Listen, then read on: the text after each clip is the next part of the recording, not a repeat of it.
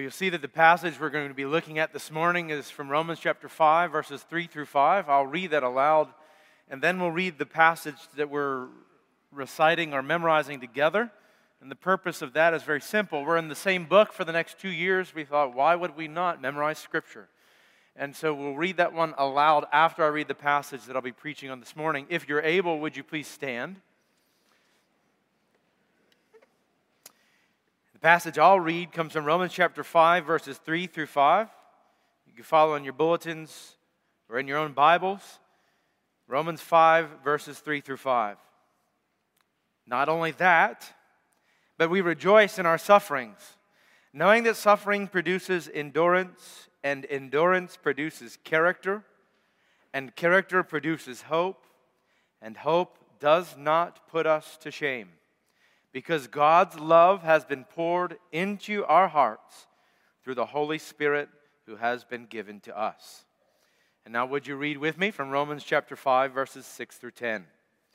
For while we were still weak, at the right time, Christ died for the ungodly. For one will scarcely die for a righteous person, though ha- perhaps for a good person one would dare even to die. But God shows his love for us in that while we were still sinners, Christ died for us. Since, therefore, we have now been justified by his blood, much more shall we be saved by him from the wrath of God. For if while we were enemies, we were reconciled to God by the death of his Son. Much more, now that we are reconciled, shall we be saved by his life. Would you please be seated? Would you join me in a word of prayer? Heavenly Father, we come before you this morning. We thank you for your word. We thank you for this epistle to the Romans. And as we come this morning, we confess that we are sufferers. We are those who have experienced great trials in our lives in uh, various forms and fashions. We struggle mightily with these words to rejoice in our suffering, or as James has said, to count it all pure joy. And so we ask, Lord God, that as we look at this passage this morning, we ask that this would not simply be an exercise in theology or doctrine uh, but rather this would be a practical uh, exercise in application for our own hearts. Uh, that we would see, uh, Lord, how you have uh, designed our trials, and that we would rejoice in them, even in the bitterness of trials and suffering. We thank you ultimately that you have saved us through your Son, Christ Jesus. And we ask now that everything we say and do would be for your glory and that we would worship you with our lips and with our hearts. We love you, and it is in your name we ask all of this. Amen. But this morning, this passage we're looking at, I imagine you're probably familiar with it. We, for two months, uh, tried to memorize this passage together. We read it aloud each week. We recited it. It's printed on the bookmarks we sent home with you. And so I hope, I'm very hopeful that it is a very familiar passage to you. Now, as you notice, reading the passage, the main subject of, of this portion of the text is suffering. Paul is speaking about suffering. He has a message that concerns the suffering that we experience as human beings. And I thought to begin this morning, it would be very helpful if we just took 15 or 30 seconds and we wrote down uh, some of our greatest trials. So here's what I want you to do just think about the last year of your life. And whether you're writing in your own notebook or on the insert in your bulletin, just write some of the trials that you experienced over the last year of your life, okay? Uh, do it because it will help you to apply the passage as we work through it this morning. I'm going to write some of my own. Go ahead and write them. Make sure you're writing your own, okay? Some of our trials over the past year. For me, it would be things like foster care, the building of the church building, and working with VDOT. That's always interesting. Could be physical ailments. For me, that's my knees. They never quite work right. It could be internal, things like anxiety. That would be true of me. uh, sin issues. I could talk about pride. I can be a prideful uh, human being. It could be relationships, okay? Go ahead and write down your greatest trials from the last year. As you do so, it will bring the passage to life, okay? This will be much less of a theoretical exercise. It will be much more of a practical reality as we look together at this passage. So make sure you've written down some of those things. You won't have to read them out loud. Nobody's looking over your shoulder. It's just for you. Write down some of your greatest trials over the past year. This morning, again, the Apostle Paul is speaking about suffering. Now, as we think about suffering and the trials that we often experience, we tend to see human beings looking at suffering in at least three different categories, okay? The first category would be that suffering is, you might say, random. And that would be anyone who has a view uh, that there is no God or that God is uh, not concerned with the things that happen in our lives. And for those that view suffering and trials as sort of the random uh, a work of a, of a, world that's just uh, going without a design or a plan, that ultimately typically results in a, a futile ending. Okay, you've encountered people like that. They end uh, life sort of uh, in a depressive state. They end uh, with sort of emptiness. There is no hope. And if we view our suffering as random, that ultimately results in that hopeless ending. There are some people who view suffering as it is permitted by God. Okay, that would be the, the God who concedes or permits our suffering that may seem like a uh, hopeful explanation of suffering, but ultimately that also results in the same end. You see, because if we view God as permitting our suffering or conceding our suffering, allowing it to happen, ultimately we begin to ask two big questions Is God really good if He permits suffering, if He allows it? And also, again, what is the purpose? Because to allow, to permit, or to concede implies that God will let it go but that there's really, again, no design for our suffering. What the Apostle Paul is going to be arguing today and in the future chapters is that not, not only does God permit or allow, but rather he plans or he designs our suffering. And that's going to change the way that we're told to look at the trials that we encounter in this life, okay? That they are planned or designed by God and if planned or designed by God, that they have a purpose, that they have an outcome. Ultimately, this is where the Apostle Paul is moving this morning. So he will say to us not simply that our trials are bearable, which seems like we've been making good progress if we could bear with our trials. He, he won't simply say that. He will say rather that we rejoice in our suffering. Okay? That's ultimately where he's going. So let's look at the passage this morning and look at how Paul gets there as we work through this very short two verses, okay? Ah, three verses. So let me first of all say, as we, as we consider this passage, the first thing that we're going to look at is the, the immediate uh, few words that are in verse 3. It says, More than that, we rejoice in our sufferings. The first thing we're going to talk about is rejoicing in sufferings, okay? Rejoicing in sufferings. What does it mean to rejoice in sufferings, and why are we told to rejoice in our sufferings. You'll see there in verse 3 a transition phrase. It says more than that. So we have to refer back to the two verses that precede this.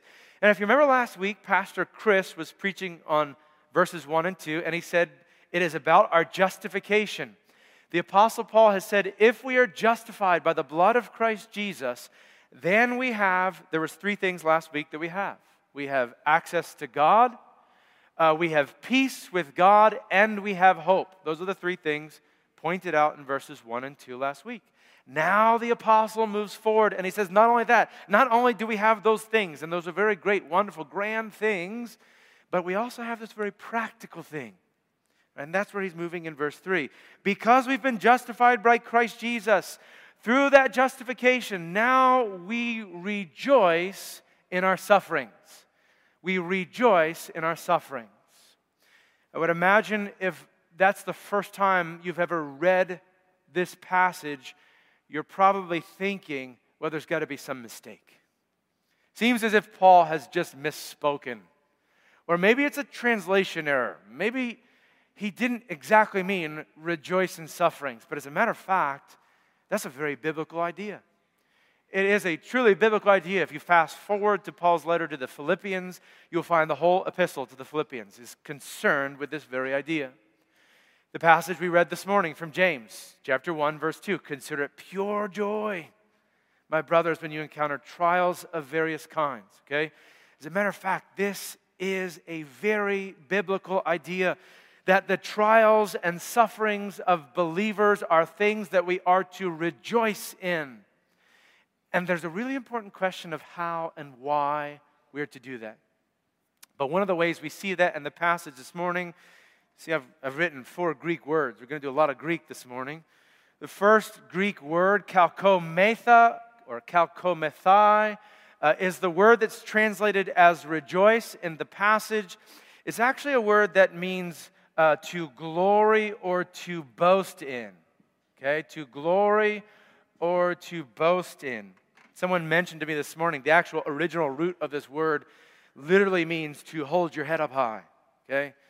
Like to raise your chest, to hold your head up high. If you want to understand exactly what Paul means when he says rejoice in your sufferings, think of this. Imagine for yourself a, a proud parent who's like watching their children uh, in a sporting activity or is looking at pictures in a sort of nostalgic way. You, you know what it looks like. You've Many of you have been that parent, right? Their, their chest is held high, they're grinning from ear to ear. There's a pride, there's a glory, there's an excitement and encouragement. This is the word that Paul uses to encourage us in how we're to view our suffering. He says that we, because of the justification that we have through Christ Jesus, that we are to glory in our suffering. We are to boast in our suffering. We're to raise our chest, have our head held high, to find some satisfaction in our suffering. It's a very interesting description of how we are to handle these things, isn't it? It is terribly interesting. And as I think uh, about how Paul describes this, again, I, I, think we have to ask the question why. And ultimately, I don't want to steal the thunder from Romans 7 and 8 and 9, but ultimately, where Paul is going is he will speak about the plans and the designs that a good God has for our suffering. And, and what we realize is that when we are in Christ, the things that were once part of the fall and part of the brokenness of this creation that were only being overseen by evil and administered by Satan because we were in the world, those things, once we are joined together with Christ, are they become the purposes of the living God for our good. And so he designs them, he plans them, he purposes them, he makes them so they are to be used in us for our ultimate well being. And I find that to be absolutely amazing. And it helps us as we work through this to see ultimately what God is doing for us. Let me share with you one quote from Charles Hodge. When Charles Hodge was preaching on this passage, here's what Hodge said He said, Since our relation to God has changed, our relation of all things to us has also changed. Afflictions, which before were the expression of God's displeasure, are now the benevolent and beneficent manifestations of his love. These words in Romans 5 3, these words do not mean that we glory in the midst of afflictions, but rather we glory on account of them. See, isn't that interesting? I, I think if I had asked you this morning how, as Christians, we're to handle our trials and our suffering, I imagine that most of you would say, well, we're to, we're to be happy or joyful or glory in spite of our suffering. Or we ought to do it regardless of our suffering. But what the apostle is saying is that we rejoice in our suffering.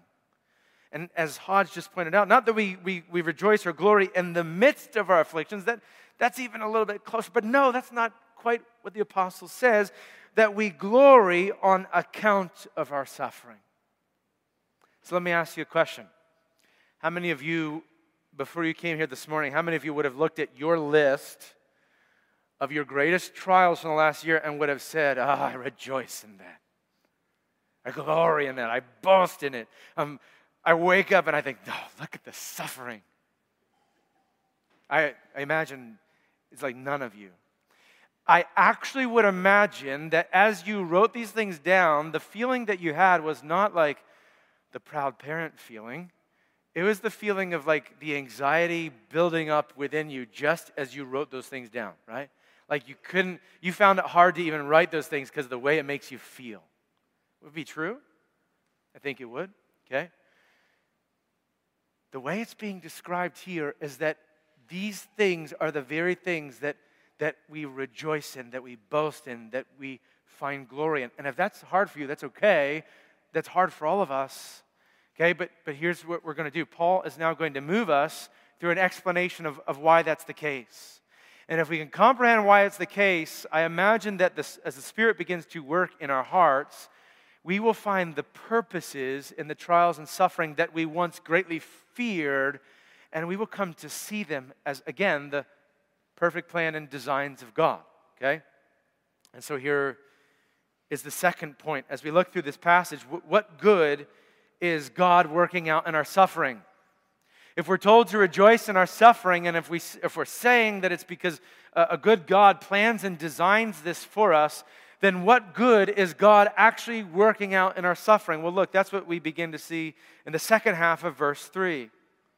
So it begins, it says, More than that, we rejoice in our sufferings, knowing that suffering produces endurance, and endurance produces character, and, and character produces hope. You see, many people have described this as the chain of hope. We find out as Paul's speaking that our suffering and our trials is designed and planned by God ultimately to result in our hope. This is where this is all going, okay? That part of the, the design of the God who oversees the cosmos and de- designs all the affairs of men, part of his design is that our suffering and our trials would ultimately, through this process that's being described here, that it would ultimately result in, in the, the hope of believers, a hope in Christ that is building up into the day that we finally are joined together with him. It ultimately results in our hope. But look, let's look for a second again at those words. There's a few things worth pointing out. I think are, are terribly important to us as, as we consider this passage. First of all, you, you might ask the question well, what type of suffering is, is good for the Christian? What, what type of trials are we talking about here? And I've, I've heard a number of ideas. There was even a few commentaries in reading through this passage in Romans, a few commentaries who had ideas about what type of suffering is good for the Christian. Some people have suggested that uh, the type of suffering that's good for us is suffering on account of Christ, okay? Suffering for the sake of Christ. When I look at my list, I don't have a ton of things I suffer for the sake of Christ, but I would put, you know, foster care for us is in the category. And we do foster care not because we delight in it, um, and sometimes there is some delight in it, but we do it because we feel in certain seasons of life that it's a calling. And so I would consider that a suffering for the sake of Christ. Is this what Paul's speaking about? Hold that thought. Some people have said that the suffering that we're encouraged towards, the suffering that results ultimately in hope, is the suffering that we experience unjustly. Right? When, when people are unjust towards us, they steal from us, they cheat, they lie, you know, whatever that looks like. If I was to look on my list, I'd say my relationship with VDOT has often felt like an unjust relationship. It may not be the case. Uh, if you work for VDOT, I'm sorry, I don't mean all of VDOT. I just mean that's the way I feel, okay? Some people have suggested unjust relationships are what God has in mind when He speaks about our suffering and our trials. Is this what Paul's speaking about?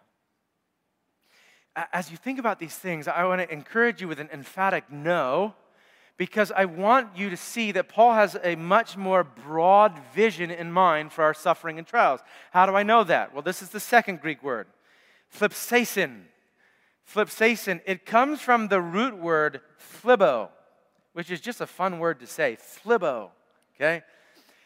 And Paul could have chosen any word to describe suffering. I mean, there's just a million Greek words for suffering, like 10 times as much words for suffering as there are for the good things, okay? He could have chosen any word. He chose phlibo, which literally means pressure. Okay, it's not very specific. It's actually a very generic word. As a matter of fact, this passage, if you were going to do a, a, really literal translation, this passage would read like this. Okay, we rejoice in the things that put pressure on us, because we know that the putting pressure on us develops endurance, and endurance develops character, and character uh, produces hope. Okay, And when you consider it in that way, it seems very clear that the apostle is saying to us all of the things that you might consider trials and suffering, those things, all of them are actually part of the plans and design of a good God to ultimately result in your hope. I think the word pressure is actually a really good word. You think of the, the ways that we often talk about our trials and suffering, we often describe them with pressure words, right? Like, I feel like I'm being beaten to the ground. Okay, I feel like my head's about to explode. I feel like I'm under a lot of pressure, right? We say those things, don't we? And that's the word the apostle uses to describe our suffering in this passage the things that, that put pressure on us. You see, then, therefore, let us not too narrowly restrict our thinking when it comes to our trials. The, the suffering that we endure ranges from the lightest to the heaviest, from the trivial to the severe, from the overt and external to the hidden and the internal, for the sake of Christ, and so it seems for no reason at all. That would include anxiety about work or peers in school, broken bones, broken relationships, having a bad memory struggling to learn, losing a pet, losing a loved one. It includes disabilities, illness, cancer, barrenness, conflict, doubt, temptation, sin, and being sinned against. Circumstances like wars, murder, racism, generational hatred, job losses, internal turmoil and indecision, homelessness, being widowed, being orphaned, being bullied, failing an exam, or the fear of pain and death. And there's a thousand more examples of what that's like in everyday life for every believer. Of the things that press in upon us, that put pressure upon us, that feel like they're caving in on us every day of our lives. This is what the Apostle Paul has in mind when he speaks about our suffering. Those things we rejoice in, for they're the plans of a good God. Now, look at what Paul says, therefore, about our suffering. We rejoice in our suffering, knowing that suffering produces endurance, and endurance produces character, and character produces hope. The third Greek word, katergomai. Okay, kata, the prefix means down. Ergomai means to work. The word literally means to work down. It actually is the word that came to mean working it down to the very end. Okay? Working it down to the very end. I had in my mind a picture of a, a person who's peeling potatoes out of a barrel and they peel every potato down to the last potato in the whole barrel. I don't know why that was in my mind, but this is the picture of what uh, Paul is saying to us. He says essentially this that suffering works down to the very end, endurance. And endurance works down to the very end, character. And character works down to the very end, hope. Right? Ultimately, the suffering that begins in our lives through the plans and designs of God ultimately through the process of working those things out by the Holy Spirit within us, ultimately result, results in the hopefulness of the believer rooted in Christ Jesus, future oriented, believing that God fully will work these things together for our good. And so, this is the design of a good God to work these things out within us. If you remember that passage from James 1, we, we read it this morning, the reading from the epistles. James describes it slightly different, but he says this You know that the testing of your faith produces steadfastness. And let steadfastness have its full effect, that, that you may be perfect and complete, lacking in nothing right? There's a perfection that's being worked out, a, a direction that God has, an ultimate goal in His working in our lives through suffering and trials. These things are designed for our good. Let me give you, I, I think, a helpful analogy, maybe. I, I, am an outdoorsy person, or I like to think of myself as an outdoorsy person, and so I, I love, I enjoy things that are done in the outdoors. I like gardening, I like fishing and hunting. I like hiking and backpacking. Those are the things that I really love to do, okay? And if you think about those things, one of the common characteristics of all outdoorsy things is that they require a certain amount of rigor or energy, and they don't pay off immediate dividends, right? We don't get immediate satisfaction from them. You plant the seed in the ground, and three months later, there's a plant. Or two months later, rather. Uh, you go fishing, and you might sit for the whole day waiting for a fish to bite. You go hiking, and you say, okay, we're going to set out. It's 20 miles, and eventually we're going to get to the overlook. We're, we're heading towards the satisfaction of the culmination of the end of this trip, but it's, it's rigorous. For that reason, outdoorsy type things are often hard to sell to children, aren't they? Right? Right? It doesn't come intuitively or naturally. They don't say, oh, Great, I love this. I love walking 10 miles we can look out over an overlook. That doesn't come natural. So I often want to do these types of things with my children, and I've gotten in the habit of trying to whet their appetite, right? To talk about the reward that waits at the end. And so if we're going to go hiking, I say, Oh, you when we get to the top, you won't believe it. There's like cliffs with edges you could fall off, and there's a stream you could drink from, and, and an overlook. You've never seen such an overlook. And it kind of helps them to, eh, to go through the process, realizing that the trail is leading somewhere, right? You kind of get that idea. This is what Paul's doing, okay? He desires to show us that the end of the trail that God has designed for us ultimately results in our hope.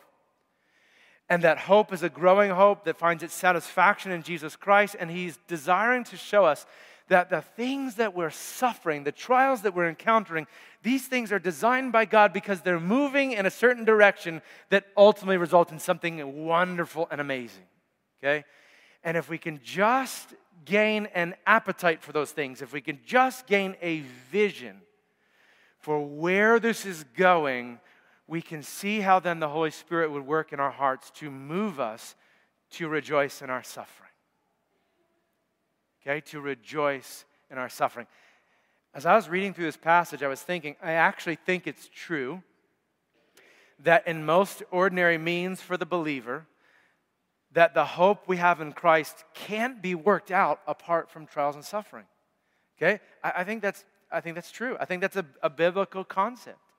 That the hopefulness we have in Christ Jesus, that is growing within us and is conforming us more and more to his image, that that in ordinary ways can't be worked out apart from the things we listed at the beginning and said, I, I want nothing to do with that.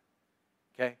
I want nothing to do with that. Listen to what John Murray said as he was teaching through this passage. He said, We glory in tribulations because they have an eschatological orientation. That is, they are oriented toward the end of things, okay? We glory in tribulations because they have an eschatological orientation. They subserve the interest of hope. The present reality of the believer's pilgrimage must never be abstracted from its relation to the ultimate sequel, which is the glory of God. Okay? Again, the present reality of the believer's pilgrimage must never be abstracted from its relation to the ultimate sequel, that is the glory of God. See what he's saying? He's saying the very thing we just spoke about. These things must never be disconnected from their ultimate end. That's the design of God for sufferings and trial in the life of believers. Let me tell you, this is one of the tragedies of the modern health and wealth gospel, isn't it? Right? I'm not just thinking about the Joel Osteens, I'm thinking about the health and wealth gospel that has permeated a lot of American churches, okay? This is the great tragedy, and you think it is, it is terrible to associate faith with prosperity. The more faith you have, the more prosperous you are. Okay, but the flip side of that is even more dangerous, I think. Here's the flip side of that the flip side of that says these things are bad. And if these things, the trials and sufferings, if those things are happening to you, it must be because of lack of faith. So, what you see then is in that perspective, that, that unbiblical perspective, the very thing that God has designed to result in our ultimate hope is being despised and rejected is not good for us. And if you have that, man, something must be wrong with you, okay? This is, this is crept into the, the American church, right? And if we're not careful, we'll, we'll find ourselves also following the same type of thinking. The design of suffering and trials is for the good of the believer to result in our ultimate hope. Can you imagine? Just, just visualize this for a second. Could you imagine for you and I what it would be like if, when we encountered trials, instead of being like, oh, pity me, how terrible this is. This always happens to me. Why do I suffer? Could you imagine, instead of evaluating our suffering and trials through our emotions and our thoughts, could you imagine if we simply evaluated them through the Word of God? What would that be like? I mean, it's so hard to imagine because we're so wired for the trials and sufferings in our life to think of them as this just, well, terrible random acts of things that happen to us. But what if, what if we were to encounter trials and suffering? And I know they're great, and I know you've experienced a lot, so I'm not belittling them. Can you imagine if we encountered them and we said, This is evidence that God's working things out in my life? This is evidence that He's making me more like His Son. This is part of the plan of God. He's conforming me to His image. Right? And we, we rejoiced in those things. It's, it's what we're called to, it's what is a result of our justification. I'm not saying it's easy. This is what the Apostle Paul is describing here. Here's the last thing. We should, we should also then ask the question how? How is this possible? How, how, do we, how is our minds and hearts rewired according to the Word of God and not according to the things we see and we observe? Well, look at what Paul says in verse 5. And hope does not put us to shame because God's love has been poured into our hearts through the Holy Spirit who has been given to us. Okay? Uh, ultimately, the answer is through the Holy Spirit. It's what Paul's describing here. The Holy Spirit is the one who works within us to actually do this, to actually conform us and to change the way we think and to change the way we, we react and how we encounter suffering. But look at, look at that verse for a second. Consider this. First of all, it says, Hope does not put us to shame. Let me ask you a question. What type of hope would put us to shame? Let's compare this. If this is not a hope that puts us to shame, what type of hope does put us to shame? Well, if you think about it for a second, I was talking about this passage this week, and I said, you know, I think that's the type of hope. I'm going to call it the Wizard of Oz hope. Okay?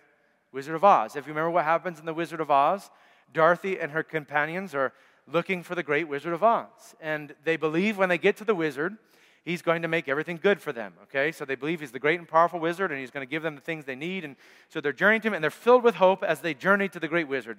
And they get there and they realize he's not the great wizard of Oz. He's this you know, puny, insecure man behind a curtain acting as the great wizard of Oz.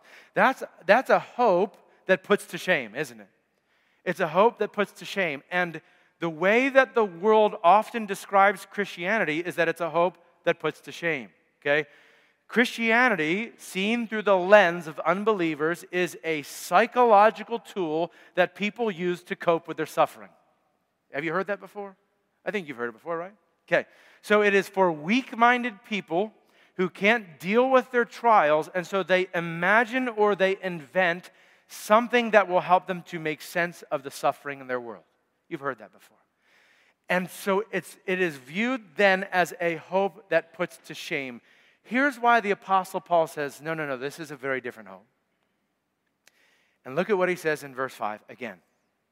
Hope does not put us to shame because God's love has been poured into our hearts through the Holy Spirit who has been given to us. You see what he's saying? Our hope does not put to shame. It's not a vain or empty hope, and, and that's because it's a substantive hope achieved by Jesus Christ, who satisfies the Father and justifies us, and the evidence of that is the work that is being done within you. It's the work that is being done through the Holy Spirit that you, as a believer, have confidence and assurance within you by that work. Look, here's the last Greek word it's the word ek, ekutai Okay, ek ekutai, ek, which means out. Uh, keo is the second part of this word. It means to pour. But when you look at the uses of this word in the, in the New Testament, you actually find it's even a, a, a more full word. It means to gush, to, to overflow. It is used twice in the New Testament apart from this. It's all over Revelation when God pours out his wrath, okay? And it's all over the epistles when, the, when Peter, Paul, James, and John describe the pouring out of the Holy Spirit. Okay? It is a full pouring out, an overflowing pouring out, a gushing over. That's the word that's being used here. You see what Paul is saying.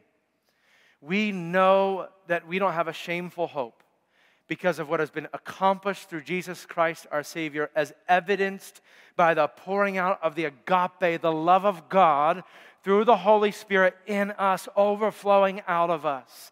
I love how that goes from the objective, the work of Christ in this world, to the subjective, the work that is going on inside of you. You can't, you can't make a math equation or a scientific evaluation that's going to prove that. You can't look into a person's heart and be like, oh, yeah, look, there's, there's where the Holy Spirit is. There's, there's where God is at work. But you know it as a believer that the internal testimony of the Spirit of God is the evidence that He is at work within you, and therefore we know our hope is not in vain. Listen to what one writer said about this. He said, The love of God does not descend upon us as a dew in drops of rain, but as a stream which spreads itself abroad through the whole soul, filling it with the consciousness of his presence and favor. And this inward persuasion that we are the objects of the love of God is not the mere result of the examination of evidence, nor is it a vain delusion, but it is produced by the Holy Spirit. That's the inward persuasion that the Apostle Paul speaks about in this passage, all according to the plans of our God for our good. You see, all of what's described in this passage converges together to guarantee the certitude of the unchangeable love of God and the effectual work of the Holy Spirit in the lives of each and every believer. And so let me ask you this one final question. If this is true, if our suffering is being worked out by the plans and designs of a good God, ultimately to result in our hope, as evidenced by the outpouring of His love in our hearts through the Holy Spirit, and if we carry that with us, if that internal testimony is the testimony of the Spirit of God within us, what ought to be our response to our suffering and trials? What ought to be our response to our suffering and trials? The only logical explanation then is the explanation that Paul provides here this morning. That more than this, through the justification of Christ Jesus, we rejoice in our sufferings, knowing that suffering produces endurance, and endurance produces character, and character produces hope, and this hope does not put us to shame. So then we glory in suffering, we boast in suffering, we rejoice in suffering, we hold our heads up high in our suffering, we embrace our suffering, not easily, but because for the Christian, what begins with suffering, what begins with trials, what begins with hardship in our lives, ultimately only, always results in our hope. And the hope that we have in Christ Jesus our Lord. Let's pray. Father in heaven, we confess to you together this morning collectively. This is not an easy thing. For as much as our minds and our hearts may assent to this truth that you are working through our trials and our suffering for our good it is yet not the experience of us perfectly in this world. For it is so hard to disassociate the painful feelings and experiences we have from a sense of unworthiness, unacceptability, or ultimate hopelessness. And so I ask, Lord God, that by the work of your Spirit within us, May we see that the trials of this world are part of your plan and design. Ultimately, to work in us a constant endurance that results in genuine character, and a genuine character that produces hope, and a hope that grows and grows and grows in Christ Jesus our Lord until the day that we are joined together with Him and hope becomes reality. We ask, Lord God, that you would work within us that we might know and rest in and believe in Christ Jesus and this work that you have explained to us this morning. We thank you that this world is not a random conglomerate of events that have no meaning or purpose. And we thank you that these things are not outside of your control, purely permitting them or conceding them. But we thank you, Lord God, that you have divinely designed all things that come to pass for the good of those who love you. And now may we glorify you, Lord God. We thank you for your Son, Jesus Christ, and it's in his name we ask all of this. Amen.